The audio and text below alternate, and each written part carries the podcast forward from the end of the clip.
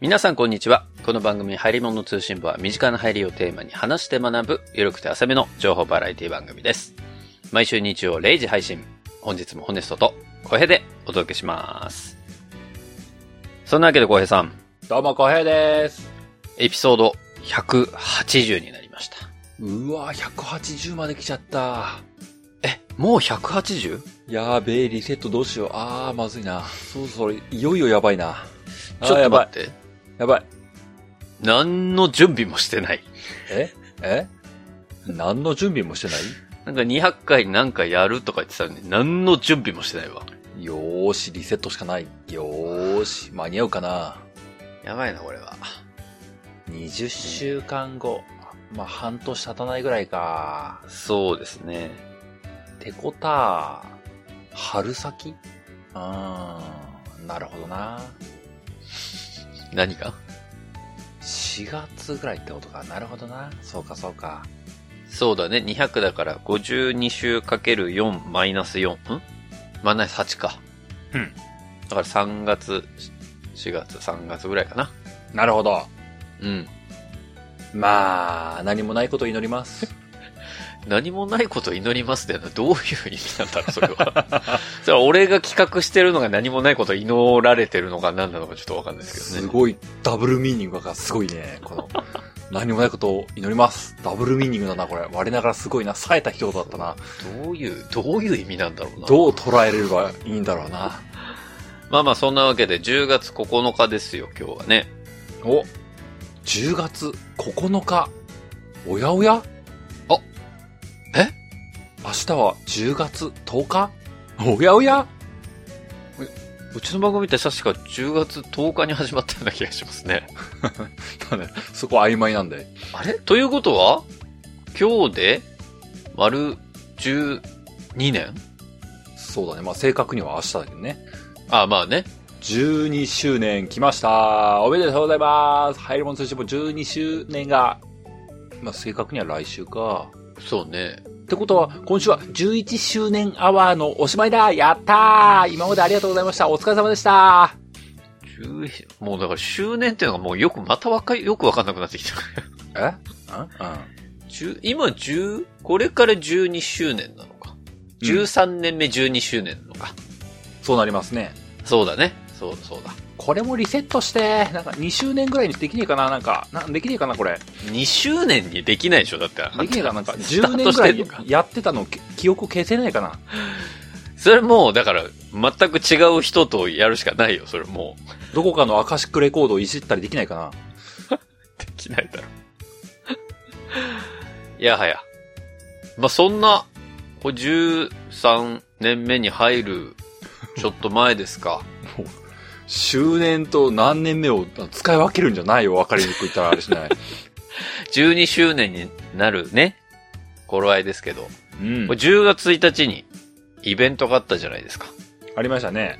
えーっと、えーポッドキャストウィークエンドでしたっけなんであやふやなんだよ。ポッドキャストウィークエンドがあったんですよ。ありましたね。 10月1日に。うんうん。僕最初は全然行く気なかったんですよね。ほうほさ最初は行く気なかったんですよねっていうことは結論が分かってると思いますけど、う。うんうん。まあ行ったんですよ。はいは結果ね。い。うんうん。でもその、行くきっかけになった一つは、漫画760さんの出店だったんです。最初全然行く気なかったのにいやいや、イベントが行われるって聞いた時点では行く気なかったのよ。なるほど。春も行かなかったし。なるほど。まあ、でも今回も行かなくていいかなと思ってたんだけど、なんか参加、ポッドキャスター、漫画760が出展すると。これは、っていうところがきっかけで、まあ、そこに、どうやら、小平さんが来るらしいという、なんか情報がね、はい。前日ですけどね。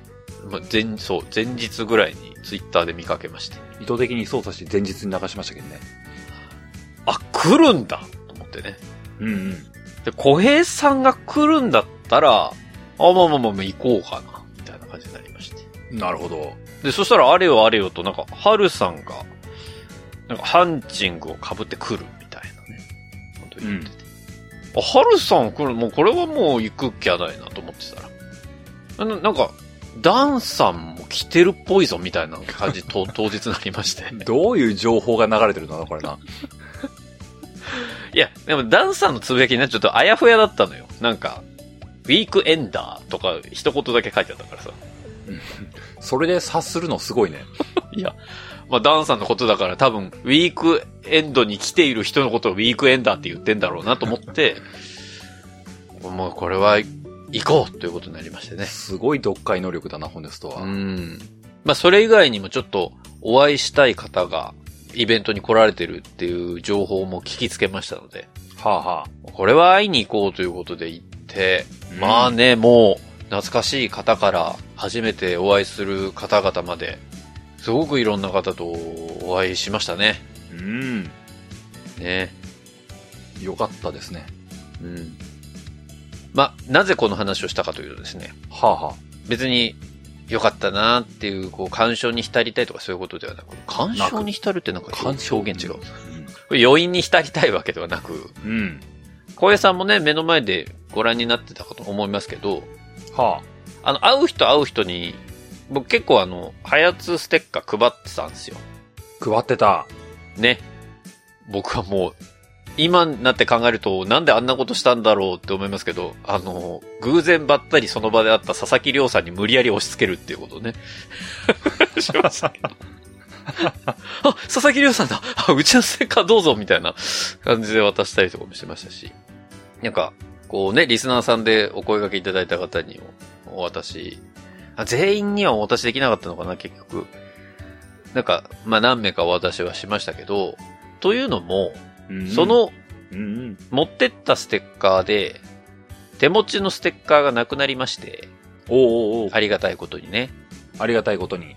今日をもちまして、ステッカーの新規申し込みは、ストップとさせていただきたい。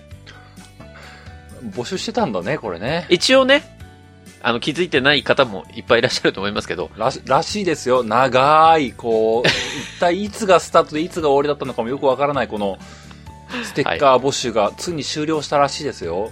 そう、この、ま、11周年が終わる、このタイミングで、ステッカーの募集は締め切りとさせていただくんですけれども、いやー、おめでたいなついに終わったわこの今日、 おめでたいっておかしいですよ、それ。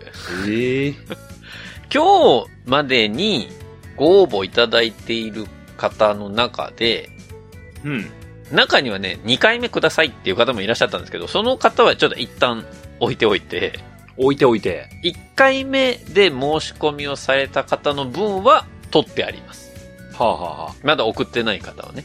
あ、はあ、はあ、はあ。で、その方の中で、お便りを送ってくれた方の中でね、1名、10代の方がいらっしゃったんですけど、はあ、はまあ、うちの番組には珍しい10代リスナーさんが、ステッカーくださいって送ってきてくださったんですけど、ちょっと住所は書かれてたんですけどね、あ。だー名字が書かれてなかったんですわ。おどわなんで、ちょっと、心当たりあるよっていう方はね、ちょっと大変申し訳ないですけど、み名字だけ教えてもらっていい ですかそうしないと多分届かないので、 そこだけ、そこだけ教えていただければ、その方に発送をして、おそらくステッカーの配送は完了かなというところまで来ましたんでね。ー長かったななんかもうこれ3年ぐらいやってる気がするもんな。3年もやってないいよ。うん。長え。だって今年からなんだから、そのシール、ステッカー長えよ、もう。ずーっとなんか誰かの住所がない、住所がないっていう、なんかこの案内を何回聞いたことか。それは、ごめん、3年どころじゃないわ。もっと前からずっと住所ないって言ってるから。うん。それは今に始まったことじゃないんですけど。もう。なぜこの募集方法にこう改善が見られないのかというのも謎ですね。そうね、それはちょっと反省すべき点ではあるけど。まあ、正式に何を書いて送ってくださいって毎回言ってるわけでもないので、そこはね、ちょっと皆さんの記載方法に任せるしかないという、非常にあやふやな方法で募集しております。うーん。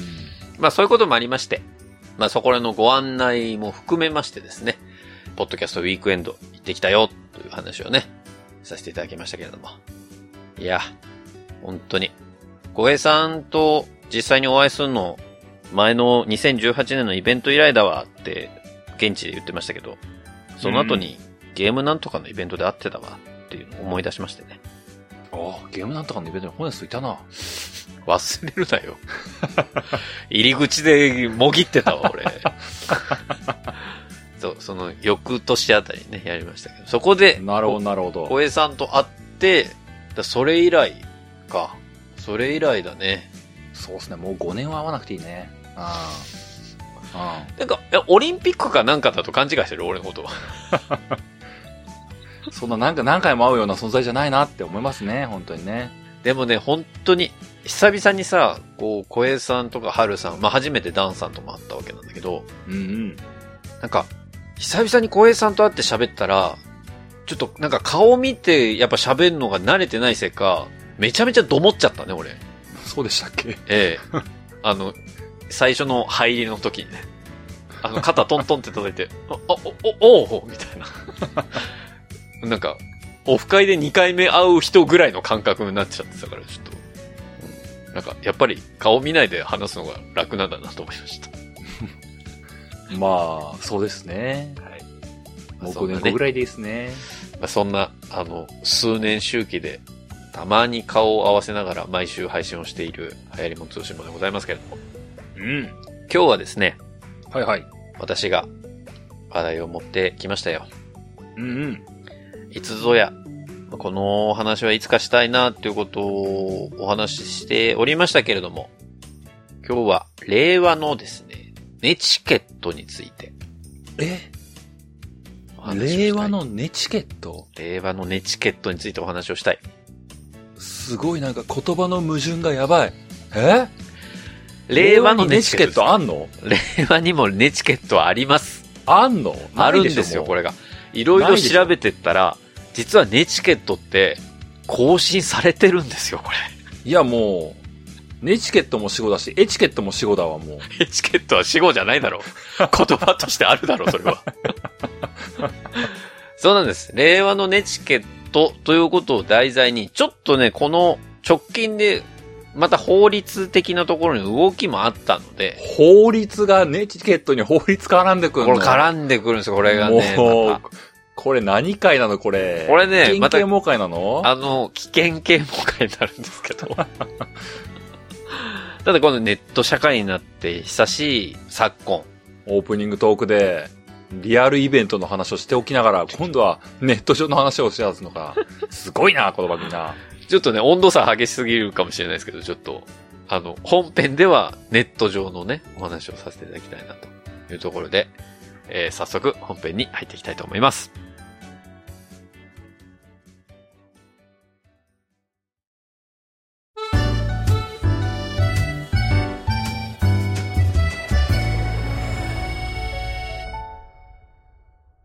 本編です。うん小平さんは、ネチケットという言葉を聞いてね、うん。なんか、どんなイメージを持ちますかもう当時のネチケットいざ覚えてないね。なんだっけっていう。そこなんですよ。何して小平さん。いい悪いなんだっけ。そうなんです。もう覚えてないや。そこなんですよ。僕も一人前のネチズになろうとしていた時期はあったはずなんだけど も、え、いいです。 半年6年とか言われた覚えもあるんですけ どちもね。あの、すいません。あの、多分今の言葉大半の人がハテナになっちゃってるんで。 おかしいな。ネチケットが通じるならネチズも通じるだろう。えおかしいだろう。そう、ごめん。そう考えると、これ聞いてる人たちはみんな世代なのかもしれないね。ど、どうなのハイルモン通信簿聞いてる人、ど、どうなんですまあ、とりあえずあの、ごくごく少数の10代、20代の方はわからないんだろうなと思ってますけども。まあね、ネチズンなんて言われて、あ、僕もネチズンになりたかったんですっていう人は皆無だろうね。まあ、僕が30代なんで30代、まあ、少なくとも中盤以降の人はうん。わかるんだと思うけども、逆に、50代ぐらいまで行くと逆にわからんのかなどうなんだろうなああ、その人たちがちょうど30歳とか前後ぐらいになるのか。当時ね。僕のインターネットは遊びのスタートだからな。インターネットが仕事でスタートした人はこう、ネチケットとかネチズンとか考えなかったかもしれないもんな。ああ、そうですね。僕は、インターネットの向こうに、とんでもねえ人たちがいるから、その人たちと交流をしたいって思った時に、ネチケットを学ぶ必要があったんだと思うんです、当時、多分ね。うん。うん。週刊アスキーとか読んだ覚えあるもん。うん。なんかね。うん週刊付き懐かしいなって言おうとしたけど、別に今ある わ。 今も普通にあるわ。 ヤフージオシティーズとかに乗り込んだ覚えもあるんですけどもね。はいはいはいはい。うん。そうか、ヤフーはディレクトリ検索型なのかって、人力で登録されてるのかみたいなこと言いながらな。やったね。Google はロボットでしたからね。どうやったら登録してもらえるのかなみたいなこと言いながらな。ああ、ありましたありました。うん。HTML タグにマーキーっていうのがあんだな、みたいなこと言いながらな。あ、横にね、こう動く電光掲示板みたいなやつできるんだね、みたいなあね。ー多用してた時期もありましたね、ホームページで。ありましたけどもね。えー個人のホームページよく作りました。まあ、堂々と本名を掲げてね、〇〇のホームページとかよくやってましたね。うーん、そうですね。誰が見るのかわからないジオシティーズのトップページにね、えー趣味とか書いてね、誰がお前の趣味なんか見たいねん、みたいなのを今考えると思うんですけど、えー尊敬する人とか書いてましたうね。ーん。うん。まあ、出会ったことのない世界での趣味みたいなところからスタートしましたからね。まあ、で、うんまあ、知らない人と交流するみたいなね。掲示板とかね。まあ、あのテキストチャット、そうですね今の、今のチャットと違うんですよ、皆さんね。こう、本当にね、こう、まあなんか、4桁のパスワード、よう、そう、4桁でよかったの、4, 桁のパスワードでね、こう、それをかけて、こう、打ち込 んで、あの、あ、なんか返事来たみたいな、こうなりながらね。あの、今日インターネット老人会の会ではないんですよ。えええ嘘でしょ第1回インターネット老人会の会ではないんですよ。えどう考えても老人会の話でしょまあまあ、ネチケットって言ってるからね。どうしてもそういう話題にはなるんだろうなと思ってましたけれども、うんうん。先ほど小平さんがおっしゃった通り、いざ、じゃあ、その当時のネチケット、まあすごい話聞くな、なネチケットって言葉あったよねっていうのは覚えてんだけど、うん中身何書いてあったかなって僕も正直わかんないというか忘れちゃってたんですよ。覚えてないなぁ。覚えてないでしょまあそんな必死こいて学んだ記憶ねえからな。ほーんって読み飛ばした気もすっからな。あとは、我流だよね。現場で我流。現地叩き上げみたいなところあったからな。あ、そうね。だから、ネチケットってさ、やっぱり、その当時から別に法律ではなかったじゃないうん。ネチケット自体がね。マジで週刊アスキーレベルでしたね。そう。だから、なんかこう、守った方がいいよ。まあ、だからエチケットっていうぐらいなので、そうですね。こうネットでのエチケットはこうなんです。まあ、こういうことに気をつけた方がみんなが気持ちよくできるよね、の範囲を、まあ、誰かしらが取りまとめて書いてくれた、みたいなのがネチケットなわけですよ。うん。で、なんとですね、今回、1995年当時のネチケットというか、マジインターネットを利用する方のためのルールマナー集というのを見つけてまいりました。 ?95 年だと僕まだインターネット触れたことない頃かもしれんな。もうちょっと先だわ。まあだから95年、6年。おまあだからインターネットが普及し始めた頃合いぐらいだと思ってください。 Windows95 だからな。あ、そうです、そうです。その当時ぐらいですね。 Windows95 だよ、みんな。うん。 Windows 95だよ。何回言うねん、おい。今11だけど。95だようん。おかしい下な。がってるみたいな感じ数に字がなっ増え、下がってる。おかしいな。ふ増えてるじゃないい昔の方が最新タイムリープ式えあの当時のヤフーはね、広告なんてほとんどなかったんですよ。当時はね。当時はね。あんな、トップページ開いたらなんか、映画の広告がビューみたいなの来ることはなかったんですけど。そうですね。まあ、その当時の、このインターネットを利用する方のためのルールマナー集。これね、一般財団法人のインターネット協会というところが作成をしてたものを、今回ちょっと、中身全部読むと、もう果てしないので、うんうん。僕あの、とても1時間でも終わらないぐらいになっちゃうので、目次をね、ほうほう。今日ちょっと、したためてまいりました。目次を。目次からどういうことが書かれていたかっていうところ、なんとなく皆さんで想像をまずしていただきたいなと。うんいいですかなるほど。まあ、第1項は簡単です。基本事項、一般的な注意とかね、自己責任が原則ですとか、文字による通信が主体となります。まあ、95年らしいですよね。うんうん。文字が主体の、この通信だったわけですよ。そうなんですよね。もう画像をダウンロードするとね、電話代がかさんで仕方ないんです よ。だからね、ちょっとあそのダウンロードツールとか別途フリーソフト入れてね、ちょっとね、通信をあの絞るってことやってたんですよね。もう現地叩き上げてこういう生き方してるから。でかいね、JPEG の画像とかだと最初モザイクがかかったみたいに表示されてうん、徐々に徐々に綺麗に見えてくる。プログレッシブ方式。えー、今ないでしょ、そんなの。 アーバイ、アーバイに使ってました、アーバイみたいなね。えーで、そういう時代なんです、このネチケットというのができたのは。聞いてる20代の人大丈夫ついてこれてるついてこれてるかなあの、我々が生きた時代をこう振り返って、あある意味今日は、まあ、おもれきみたいなもんです。ね。古典ラジオかもしれない。もう、当時使ってたモニター、今のスマホよりも解像度低いからね。本当だよ。びっくりするよ。その当時の画像とか開いたらもう、え、なアイコンなのかなぐらいちっちゃくなってんじゃないかと思うよ、本当に。この画像 20KB もあるのかとか言いながら。当時はね、フロッピーディスク1枚が1.44メガバイトでしたから。うん。 1.44メガバイトですからね、皆さん。フロッピー1枚に入るサイズ。うわーこのガンダムの画像かっこいい保存したい。うわー 30KB もある。うわーとか言いながら。今だったらもう秒ですよ、もう。ええもうね、あの、ピーガーって言いながらね、ダウンロードしてましたから ね。そうよ。そんな時代。ね。そんな時代に書かれてる基本事項の4つ目。はい。これ重要ですよ。会員規定をよく読むことってもう書かれてるんですね、ここに。今でもホネスと同じこと言ってるよ。そうなんです。もう。そこなんですよ。今でもホネスと同じこと言ってるなーって思うでしょうん。僕は、このネチケットで育ったんですよ。 わかります皆さん。僕の原点はここなの。ネットの社会で生きていく中で僕がなんか、あ、怖いな。セキュリティこ怖いな。みたいに思ってる一番の根幹はここなんですよ。まあ、でも会員規定って別にネットに限んねえしな、普通に。まあね。まあまあそうなんですけど、ただこう会員規定をちゃんと読まないと、そういうね、なんかちょっと悪質なみものみたいなのに引っかかる可能性ありますよっていうのはもうこの95年時点から言われてるわけなんですよ。もう、どんな中学生だったんだ、ホネストは。まあありふれた中学生ではなかったことは確かだと思 う。うん。多分ね。このだってネチケットをしっかり守ろうと思って読んでんだから。 そして、うん二つ目の項目はですね、セキュリティなんです。セキュリティ。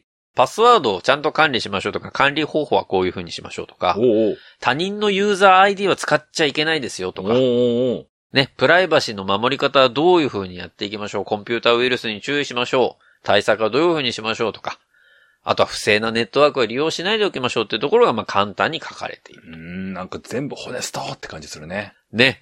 もうなんか、これを読み解くと、なんかホネストが出来上がってくる感じしますよ ね、これね。本当に。で、この2のセキュリティの第4項にある、プライバシーの守り方。守り方。これもホネストっぽいですね。そうですね。ね。プライバシーの守り方とか文章化するのすごいなって思っちゃうもんね。これですね、これ、ちょっと、ね、中の一文読ませていただきますけど。また、ホームページで個人情報等を扱う仕組みとしては、クッキーがあり、ブラウザでその設定を行うことができますイ。ンターネットこの頃から完成してんだな。すげえな。このクッキーはショッピングサイトで商品の送り先を購入するたびに毎回入力する手間を省いたり、電子掲示板を読み書きする際に前回利用時の続きからメッセージを読むために必要な情報をパソコンに蓄積しておき、次回利用時に自動的にホームページ側にデータを渡すことができるなどの便利な機能である反面、この機能を悪用してユーザーに説明せずに個人情報の収集をすることを目的としたホームページを作る業者が稀にいます。まれに言います。なるほどね。クッキーの利用に際しては、ブラウザの設定でクッキーを常に受け入れる、クッキーを受け入れる前にダイアログを表示、クッキーをの使用をすべて無効とするが選択できますので、利便性とリスクを自分の責任で判断した上で選択してくださいということが書かれています。うーん、ホネスト。これ、わかりますか今と全く変わらないんです、この注意点が。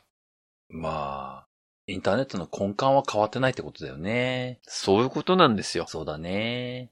だから、今でも僕がそこに関してうるさく言ってるのは別に皆さんは求めてないでしょうけど、うるさく言ってほしいなとは思ってないでしょうけど、誰に対しての責任感を発動してるんだろう、ホネスト。僕はそこに対して何度もこう、ね、注意喚議だ、危険啓蒙だみたいなことを言ってるのは、やっぱりそういうところが危険だなと思うからなんですよね。そう、そうですね。はい。昔はね、インターネットがない頃はね、近所にこういうおじさんいるよなーで住んでたんですけどね。今はインターネット上で、こういうおっさんいるよなーって感じになってるからね。迷惑みたいに言うのよ。ちょっとやめてくれるそれ。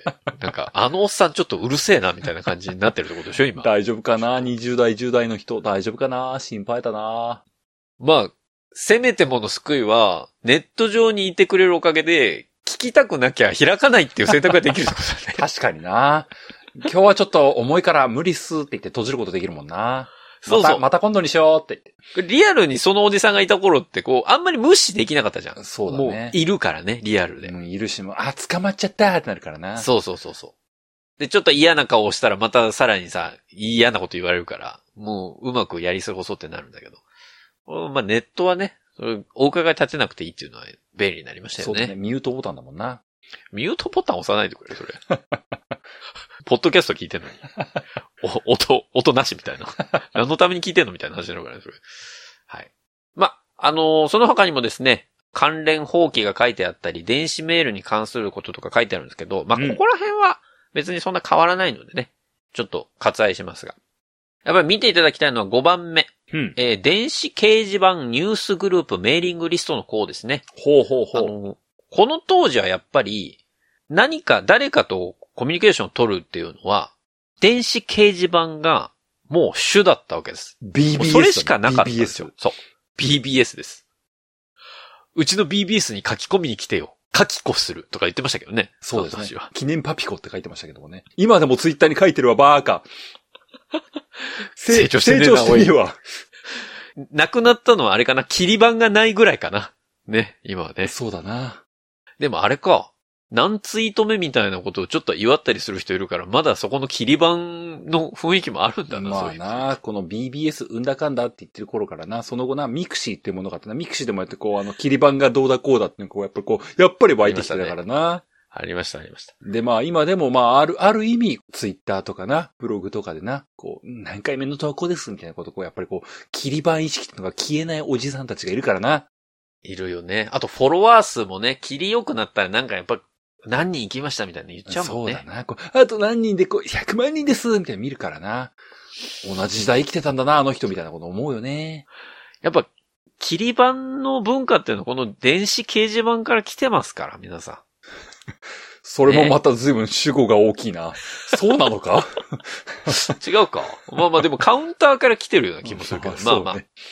でもそういう時代だったんですよ。電子掲示板で誰かが書き込みに来て、その書き込みに対して、えーその掲示板上で返信をする。それはみんなが見れるみたいなね。まあね、当時はね、こう、フォロワー数とかなかったからね、逆にその、なかったねそ。のカウンターの数字にこう、一喜一憂するっていう文化だったんですよね。そうです、そうです。今はこう、フォロワー数が増えたとか減ったとかで喜べるますけどね。当時はなかったね、そういうの。そうそう。だから電子、自分のホームページ、自分が持ってるホームページの電子掲示板に書き込みに来てくれるっていうのが、やっぱり、なんかこう、ちょっと嬉しいなって感じるところでしたから。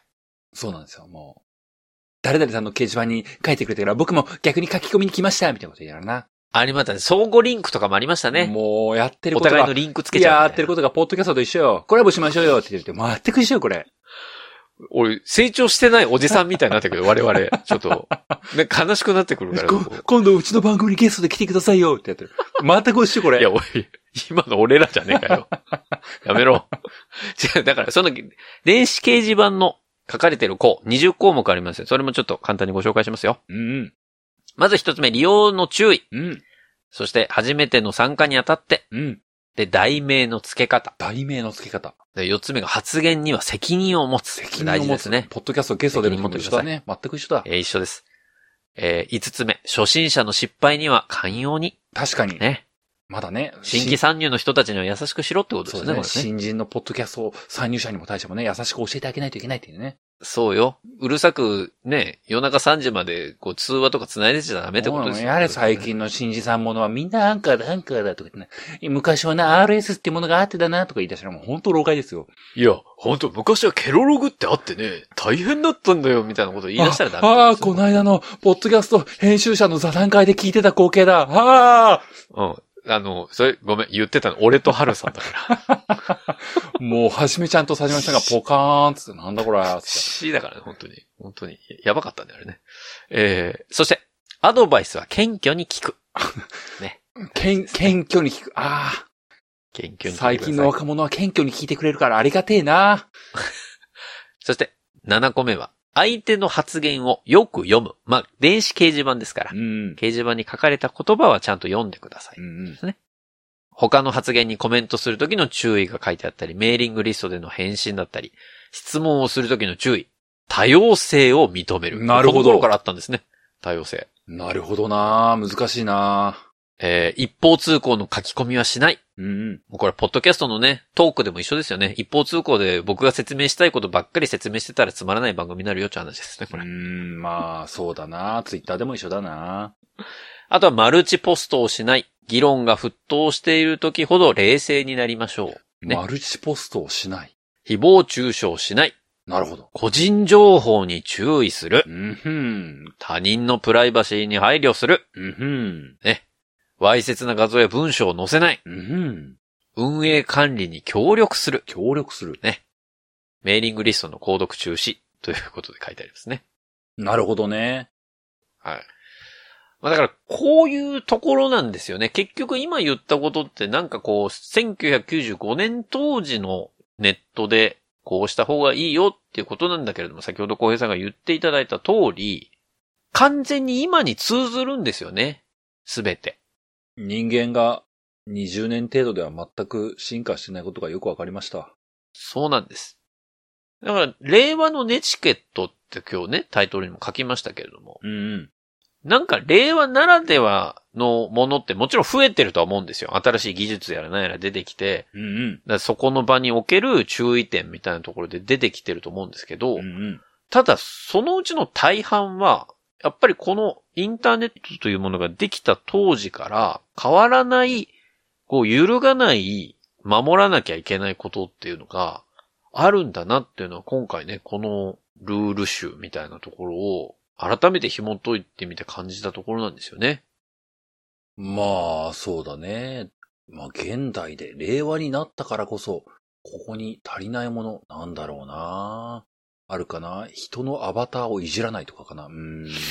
なんだろうな。まあだか著作権関係はあると思うよ。よりこう画像がさ、さっき冒頭でも話したけど、文字が中心のやりとりだったのが、うんうん。画像も動画もみたいな感じになってきてるわけじゃないですまあか。確かにだかね。らそういうところは追加になってるし、やっぱり当時は電子掲示板しかなかったところが、そこから SNS というものができたりとかうん、うん。要はよりこう、コミュニケーションの方法が多様化しているっていうところもあり、わかった。ゲそれーにム配信だ。ゲーム配信は完全に新規の話だな。あ、そうだね。それもそうかもしれない。うん。なんかそういうところはやっぱり守らなきゃいけない。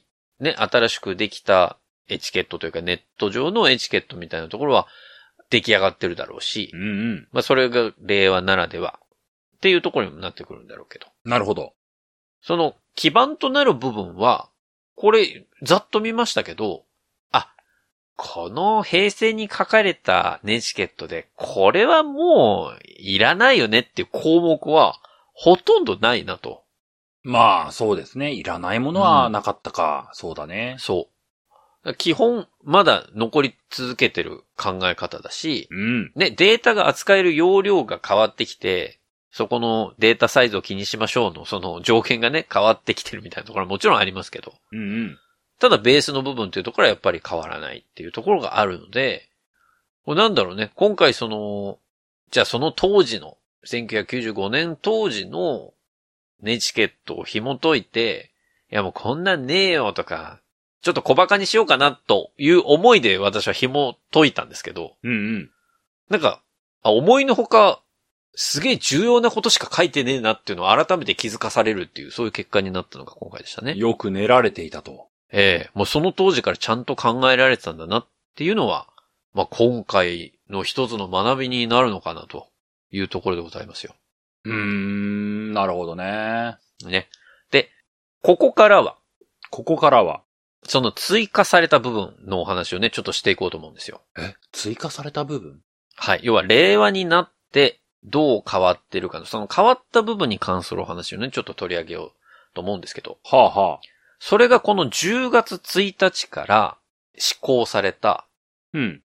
改正プロバイダ責任制限法というものなんです。出た出た。また法律の話だよ。そうなんです。別に私法律家でも何でもありませんから。もう、なんか法律変わるとすぐホネスト出動するんだよな。それはなぜかというと、ネチケットにうるさいおじさんだから ですよ。皆さん。これどういうことなのかなっていうのを興味あるから調べてるだけなんですけなど、ね。るほどええ。ね。あの、仕事に関係あるとか全くないですから、この件に関えしえては。怖い。この改正プロバイダ責任制限法ってどういうことを言ってるのかなっていうのを、うん。ちょっと調べて自分なりに解釈をしようと思ったのがきっかけなんですよ。なるほど。で、この10月1日から始まるわけですから、うんうん。何が変わって自分たちの生活にどう影響するのか、正直ニュースぼーっと見てるだけじゃ、なんかいまいちよくわからんな、みたいな感じなので、うんうん。今日はですね、いろんな例えを使いながら、このプロバイダ責任制限法、何が改正されたのかというところをちょっと私なりに説明をしていきたいんですけれども、うんこれ内容どういうものかって小井さんわかりますうん。いや、正直分かってはない。ただ、えーなんだっけ、その、警察とかが何かを開示要求するハードルがちょっと下がったような話のはず。はいはい。はい。ゆるい認識しかないです。うんうんうん。まあ、ざっくりと言うとそういうことですね。で、これ何かっていうと、最近 SNS とかを中心に、うん。誹謗中傷ってめちゃめちゃ多いんですよ。悲しい事件が多かったですね。はい。まあ、僕が生きていた昭和平成のネチケットの頃もそうだったんですけどね。はい。まあ、変わらず、匿名がゆえに、うんあとはその、ね、ハンドルネームだからという理由だけで、だけで、人を攻撃する人っていうのが一定数いるんですね、これ。本名じゃないから、そう。気軽になっちゃって。そう。自分のことどうせわかんないだろう、みたいなところがあってね。誰だ、ホネストって。誰だ、コヘイってって。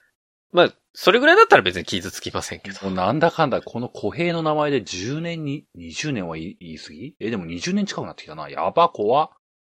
でも、そそうでしょまあ、そのハンドルネームみたいなところあるんですけど、ハンドルネームだからこそ、本名と紐づかないからこそ、態度が大きくなる、みたいなことがあって、それがまあ、度が過ぎると誹謗中傷みたいなことになってくる。まあ、それがやっぱりインターネットの世界では、まあ、先ほどのね、ネチケットにも書かれてましたけど、問題視ずっとされてきたわけなんです。まあ、コヘイっていう名前においては、あの、ひょっとするとリアルな僕の本名よりも実態が強まってるところがあるか らな。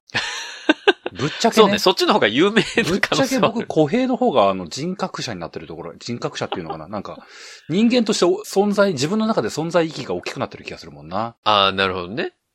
まあそういうパターンもあるでしょ。まあ要は芸能人でいう芸名みたいな感じだと思うんですけど。まあまあ、まあそうだね。広く言ってしまえうばんそういうことなのかもしれんな。まあだからそういう誹謗中傷みたいなところってずっと問題になっていたので、そもそもこのプロバイダ責任制限法、改正の前のね、プロバイダ責任制限法っていうのは2001年に成立してる法律なんです。なるほどね。ああ、高校に入るぐらいかな。懐かしいな。だから我々がちょっとパソコンを触り始めて、まあ中学高校ぐらいで、あ、ネット楽しいみたいなこと言ってる時にもうすでにできてた法律なんです、これ。そうだな。まだ ISDN の頃だな。まだ光通信は、あ、でも ADSL だったのかな。うーん。で、ADSL 僕、世の中にはあったかもしれないけど、我が家はまだ ISDN だった気がするな。128kbps で遊んでたな。懐かしいな。で、その当時にうん。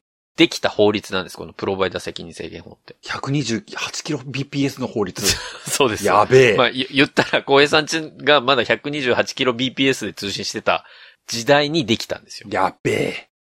で、この当時、先ほどのネチケットの時にも言いましたけど、見ましたけども。基本、ネット上でのやりとりって、掲示板もしくはチャットが主だったんですよ。そうだね。もしくはまあ、携帯電話 PHS のメールですね。そう。それぐらいでしょまあでもそれをインターネットというのかというのはもはや境目が結構あやふやだったな。携まあ帯ね電話は携帯電話だったな。うん。だから、メールに誹謗中傷するってあんまり考えないというか、それただの悪口ですから。まあ基本はね、ただの1対1のメールですからね。そうそう。そこはあんまり関係ないんですけど、このプロバイダ責任制限法が関係するのって、要はその匿名性のある掲示板とかチャットにおいて、うん。うん。誰かが他の誰かを傷つける発言をするっていう時に関わってくる法律なんですよ。なるほど。その当時、掲示板とチャットしかなかったんですよね。そういう、例えば誹謗中傷をネットでするってなったら、掲示板かチャットしかなかった。うん。その上で決められた法律なので、うん。今の世の中、例えば SNS とかが出てきた今の世の中には、法律が合わなくなって、どんどんどんどん世の中の技術と法律の乖離が激しくなってきたなっていうタイミングになってきたので、今回この改正をしました。というのがこの10月1日に施行されたということなんですね。そう聞くと喜ばしい話だね。そうなんです。だから、被害者になった側に関して言うと、対処がしやすくなったというふうに考えていただいて良いかと思います。うん。で、具体的にこのプロバイダ責任制限法っていうのはどういうふうに変わったかというところを簡単にね、ちょっとご説明をすると、例えば誹謗中傷をしてくる人がいたとして、うんうん。わかりました。じゃあ、ここで、小平さんに登場していただきたいんですけど、小平さんが加害者側です。加害者です。悪いことしました。そして私が被害者側としましょう。ホネスト消えろ、ホネスト消えろ、ホネスト消えろ。いっぱい書いてやれ。ごめんなさい。ちょっと、ホネストを罵倒してくださいっていう指示の前に罵倒するのやめてもらっていいですかそういうことじゃないのいや、でも、例えば、小平さんが僕のことをネット上で罵倒するとするじゃないですか。そうだな。僕最近駆け上がりラジオっていうポッドキャストを聞いているんだけども、あのなんか、グリーンティーさんとうまうまさんじゃない、誰かもう一人がなんか嫌なんだよねっていう書き込みをするんでしょ普通に凹むやつ。まあ、そういうね、二人でやればいいのにみたいなこと書いてあるよね。まあ、ホネストに対しての、まあ、誹謗中傷を、例えば言ったとしましょう。まあ、これ、ちょっと、ホネストっていうものに対しての誹謗中傷は成立しづらいんですけど、はあ、はあはあ、仮にですよ、うん僕、がそのホネストっていう本名だったとして、うんホネストの悪口なり誹謗中傷をネット上に小江さんが書きましたと。うんうん。で、なった時に、今までの法律だと、僕がね、小江さんを特定して、うん訴えたいってなった時に、どういう手続き取らなきゃいけなかったかっていうと、うんうん。一回、書かれた SNS の会社に対して裁判を起こし、うん。その後に、そこの SNS の会社が提供してくれた情報をもとに、アクセスプロバイダーという、要は通信業者に、うん。この IP アドレス持ってるやつ、どこのやつだっていうのをもう一回裁判を起こして、うん。で、そこで得られた情報をもとに、本人に裁判を起こす。なるほど。都合3回必要なのか。そうなんです。っていう手順を踏まなきゃいけなかったので、うんで、うんうんもちろんそれぞれの、まあ、例えば SNS 事業者だったり、えー通信事業者だったり、っていうところへの裁判にも時間がかかりますから。じゃあ、今の仕組みで言うと、例えばツイッター訴えて、その後に NTT 訴えて、ようやく特定したから、あとは本人の公平だ、みたいな話になるのね。そうなんです、そうなんです。大変だ。っていうのが、9月30日までのプロバイダ責任制限法だったんです。こりゃあ大変だ。だからこそ、この、例えば誹謗中傷をネットでやられた人って、めんどくさすぎるし、お金がかかりすぎるので、まあそりゃそうだな、裁判だからな。はもう諦める人が圧倒的多数だったんですって。いはいはい。そんなの、えーそうか。もうネットで書かれたぐらい自分が我慢すれば、もう済む話か。っていうので、諦めちゃってた人、すごい嫌な思いをしてるのよ。被害者側なんだから、すごい嫌な思いをしてるのに、もうネットを見なきゃいいだけの話か。って言って、その人を特定せずに、もういいやいいやってネットの世界から離れてしまう。みたいな、この諦めるしかない雰囲気になっちゃってたんですよね。まあ、そうよね。一個人もそうだろうし、まあ芸能人とかそうだろうしね。そう。で、ここで、また問題になってくるのが、うん。昔の掲示板とかチャットって、うん。一つの投稿に対して、それごとに IP アドレスがついてたんですよ。はあはあはあ。で要は、例えるなら、ものすごいでかい糸電話があったとします。うん。まあ地域の防災無線ぐらいでかい糸電話が片方にあって、でかいな。そこからはいろんな人の声が聞こえると思ってくでださい。かいな。で、その音が発せられる糸電話の先には、もう大量の糸がついていて、はあ、はその先にはいろんな人がいると思ってくだあ、はあ。さはあ、はあ、はあ。い。で、そのうちの一人が小江さんだったわけですよ。私で。す。どうも、小平でございます。もうほんでそう、バーカみたいな。バーカ、本日バーカ、駆け上がりラジオは二人でやってくれよ。悲しくなっちゃうやつ。 で、そこの小平さんを特定するのに、まずその、糸電話の口を作ったところに問い合わせをし、どこの糸で使われた音声なのかを特定して、その糸を辿って、小平さんを特定するっていうことをやらなきゃいけなかったんだけど、うんうん。昔は小平さんがその糸電話を使って発した言葉には、まあ、ある意味、後ろに、小平ですっていうハンコが押された状態で音声が流れてたわけですよ。ふんふん。匿名とはいえね。匿名とはいえ。うん実は裏側にタグが小平、小平っていうタグがついたまま音が発せられてたっていうのがあったんだけど、うんうん。最近の SNS、要はログインをしなきゃいけないサービスだと、うんうん。ものによっては、ログインをするときには IP アドレスのそのハンコをつけるけど、中に入ってしまった上で、その誹謗中傷を書く投稿に関しては IP アドレスをつけませんっていうサービスが結構多くなってきたんですね。うん。つまり、その誹謗中傷をした投稿に対しての IP アドレスがついていないので、その SNS を運用している人からすると、この投稿の IP アドレスなんか辿れねえよっていうことになってたんです。なるほど。で誰が発言したかって、まあ、ね、ID を追えばその ID の人のログって残ってるから、伝えることできるけど、でうもんうん、それはあくまでログインに紐づいた IP アドレスだから、うんうん。その誹謗中傷したこの投稿が、本当にその人がやったかどうかもわからない状態で、うんうん。それを情報開示しろって言われても、そりゃいくらなんでも今の法律でも制限できないところでしょそれはちょっと出せませんわ。っていうプロバイダーが多くいたんですねうー。ん、なるほどね。だから今のプロバイダー責任制限法だと、そこまでカバーしてないから、義務じゃないですよね。だからうちはそんなお客さんの情報出しません。っていうので泣き寝入りするしかなかった。ですよ。まあ、いや、むやみやたらに出されてもな。そりゃさ、そうで嫌だもんな。それはだって SNS 自体もさ、あそこ出すぞ。勝手にそのログイン情報を第三者に提供するぞみたいになったら、サービス自体を揺るがすことにはなりますから。だからそういうことはやってこなかったし、まあやりたくないっていう事業者が多かったのを、もう法律変えますと今回。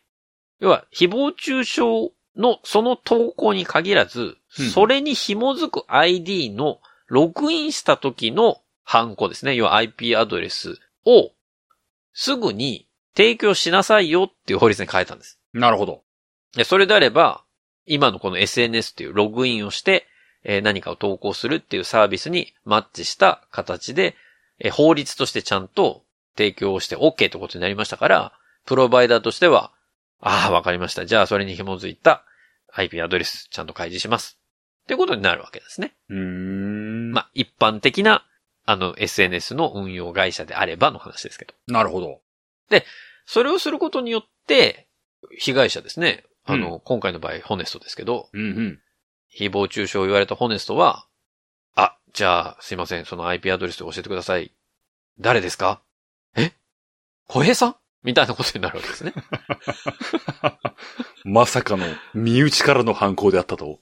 そう。それだから、それがわかる、簡単に請求できるようになったっていうのが今回の変更の一つ目なんですよ。うーん、一つね。一つ目。で、二つ目は、うん。さっき言ったように、訴えようってなった時に、一うんう回んその、要は SNS を運用してる会社に、うんうん。対して裁判というか情報開示請求を行い、うん。で、そこからさらに、そこで得られた情報をもとに、通信事業者にまた情報開示請求を行い、うん。で、それで得られた情報をもとに本人を特定して裁判を起こすみたいなうん。しんどい。あーどんだけ時間かかんねんっていうのはあったんだけれども、その方法も残しつつ、新たな方法として、おもう SNS を運用しているコンテンツプロバイダーに対して、開示請求を行うタイミングで、うん。通信事業者ですね。アクセスプロバイダーにもうん。同じ条件でうん。開示をしなさいっていう通達を出すことができるようになったんです。ワンセットでお願いできる。そう。ワンセットでコンテンツプロバイダーとアクセスプロバイダーに対して、はいはい。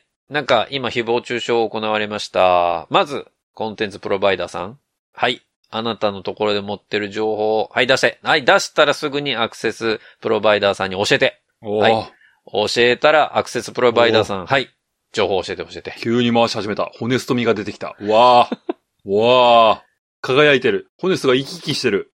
っていうのを、一回の裁判でできるようになったんですよ。うわあ、一回の配信でできるようになった。うわあ。そう。楽でしょ座談会が一回の配信で。ええ かつ、今までそれやるためにはもう一つ手続き必要だったんですけど、今う回んその一発でできるタイミングで、同じタイミングで、コンテンツプロバイダーにもアクセスプロバイダーにも、情報の保存をしてくださいっていう命令を出すことができるようになったんうですよ。わあ、命令だって、ホネストから命令来ちゃうよ。はいはいはいはい。今からね、保存してよ。まあ普通だったらログ3ヶ月で消えるかもしれないけど、まあこの請求したから、もうそれ気づいたら消えてましたみたいなことになったらあんたたちの責任だからね。いいはい。ログ残して。っうわあ、やだー。ていうことができるようになったわけです。すっごいやだ。嫌な命令来た。ていうことをすることによって、今までこう、一回コンテンツプロバイダー行って、うんお願いしますってやって、で二回目アクセスプロバイダー行って、あーお願いしますって、ようやくでして、あーみたいな労力がなくなったので、被害者からすると比較的簡単にそこら辺の一連の流れを遂行することができる。つまり、誹謗中傷をした人をすぐに特定ができるような法改正がこの10月1日からスタートしてます。ということなんですよ。なるほどね。ただ、ただ、まあ、小江さんは、インターネット老人会会員ですからわかると思いますけど。そうですね。結構、名誉会員級に長いかもしれないですね。昔は、串を刺したりとかしてたんですよね。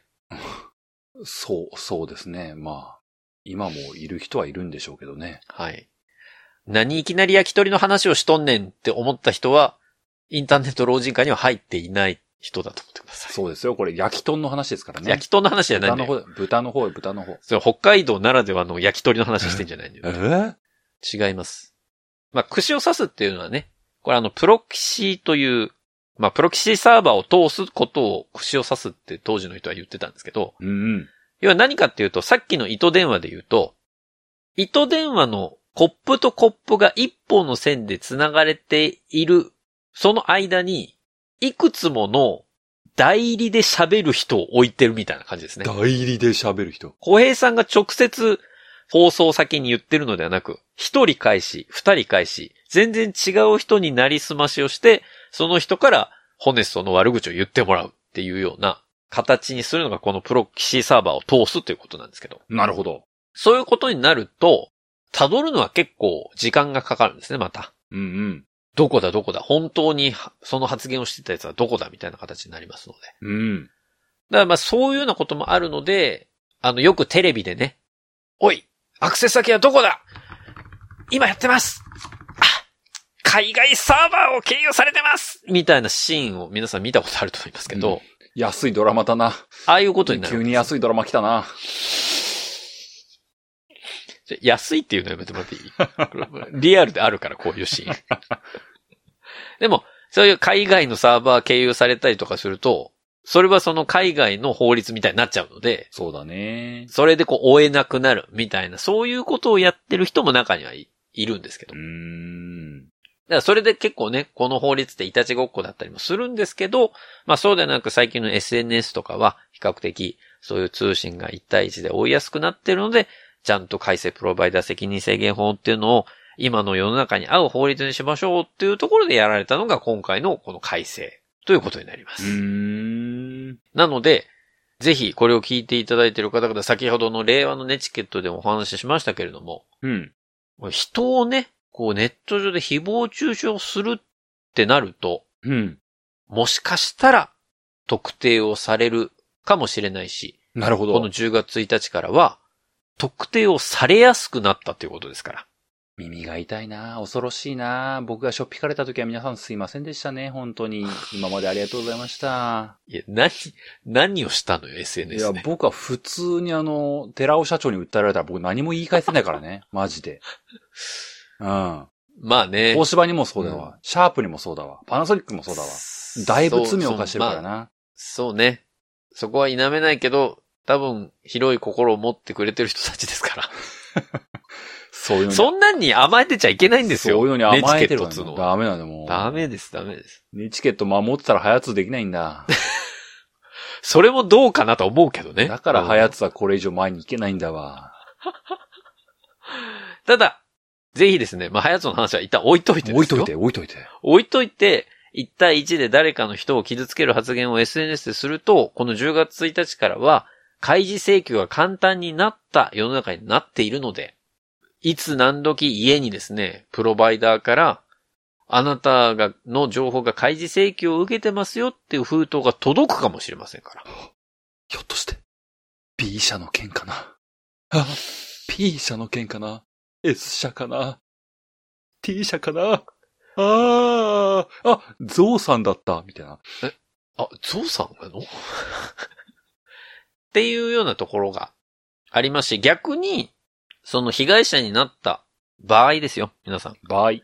今まではこう泣き寝入りするっていう人が多かったんですけれども、この改正プロバイダー責任制限法によって、開示請求っていうのがしやすくなってるところもありますので、もしそういう被害者の立場になってしまった場合には、うん。それこそ弁護士の先生とか、その法律に携わっている方にご相談の上、そこら辺のね、開示請求を踏まえて、例えば賠償責任とか、話が重い。重くなってきた。はは。示談するとか、示談。重い。重いよ、話が。生々しいよ。謝ってもらうとか、ごめんなさい。いくらでも謝ります。ごめんなさい。許して。玄君許して。好き、大好き。そこの折り合いはいろんな方法があるんですけれども、なるほど。そういうような形で自分がその人に対してちゃんと何か対応してほしいという旨を伝えやすくなってるっていうところの被害者になってしまった時にはいい面もありますから。ぜひ皆さんでこの令和のネチケットしっかり皆さんで守ってですね、気持ちよいインターネットライフを送っていただければなと。気持ちよいインターネットライフだって、うわすごい平成、平成の空気が流れた今。平成の風が吹きすさんだよ今。うん、今自分で言ってもちょっと中学生に戻った気分でしたけど、はい。えー、ぜひね、心地よいインターネットライフを令和でも皆さんに、えー過ごしていただきたいという思いを込めて、えー今日は、ゆるくて浅めのプロバイダー責任制限法と、令和のネチケットについてお話をさせていただきました。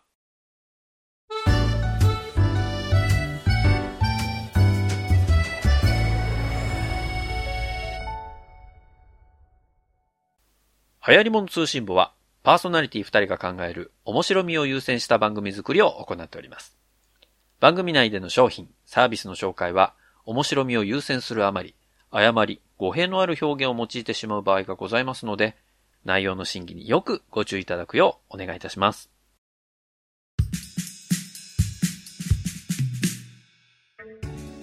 エンディングです。いやー、平成だったな今日は、平成でしたねう。ー、90年代に、2000年代思い出したなうほーあーまあでも、我々がインターネットやってたメインは、2000年代なのか、主にね。 TM レボリューションがホットリミットを歌ってたなおほー、びっくりしちゃった。あー、モーニング娘。が輝いてたなおー。輝いてたね、あのう頃。わあ鈴木亜美が聞こえてくるな。ああ、びっくりした。ああ、ああ、あれ、ビーポケツポゲケーザーットビスケッツかな。いいねああ、ブラックビスケッツかな。ああ、売りなり楽しかったな。あーあー、ドーバー海峡横断部とかやってるな。おは楽しいな。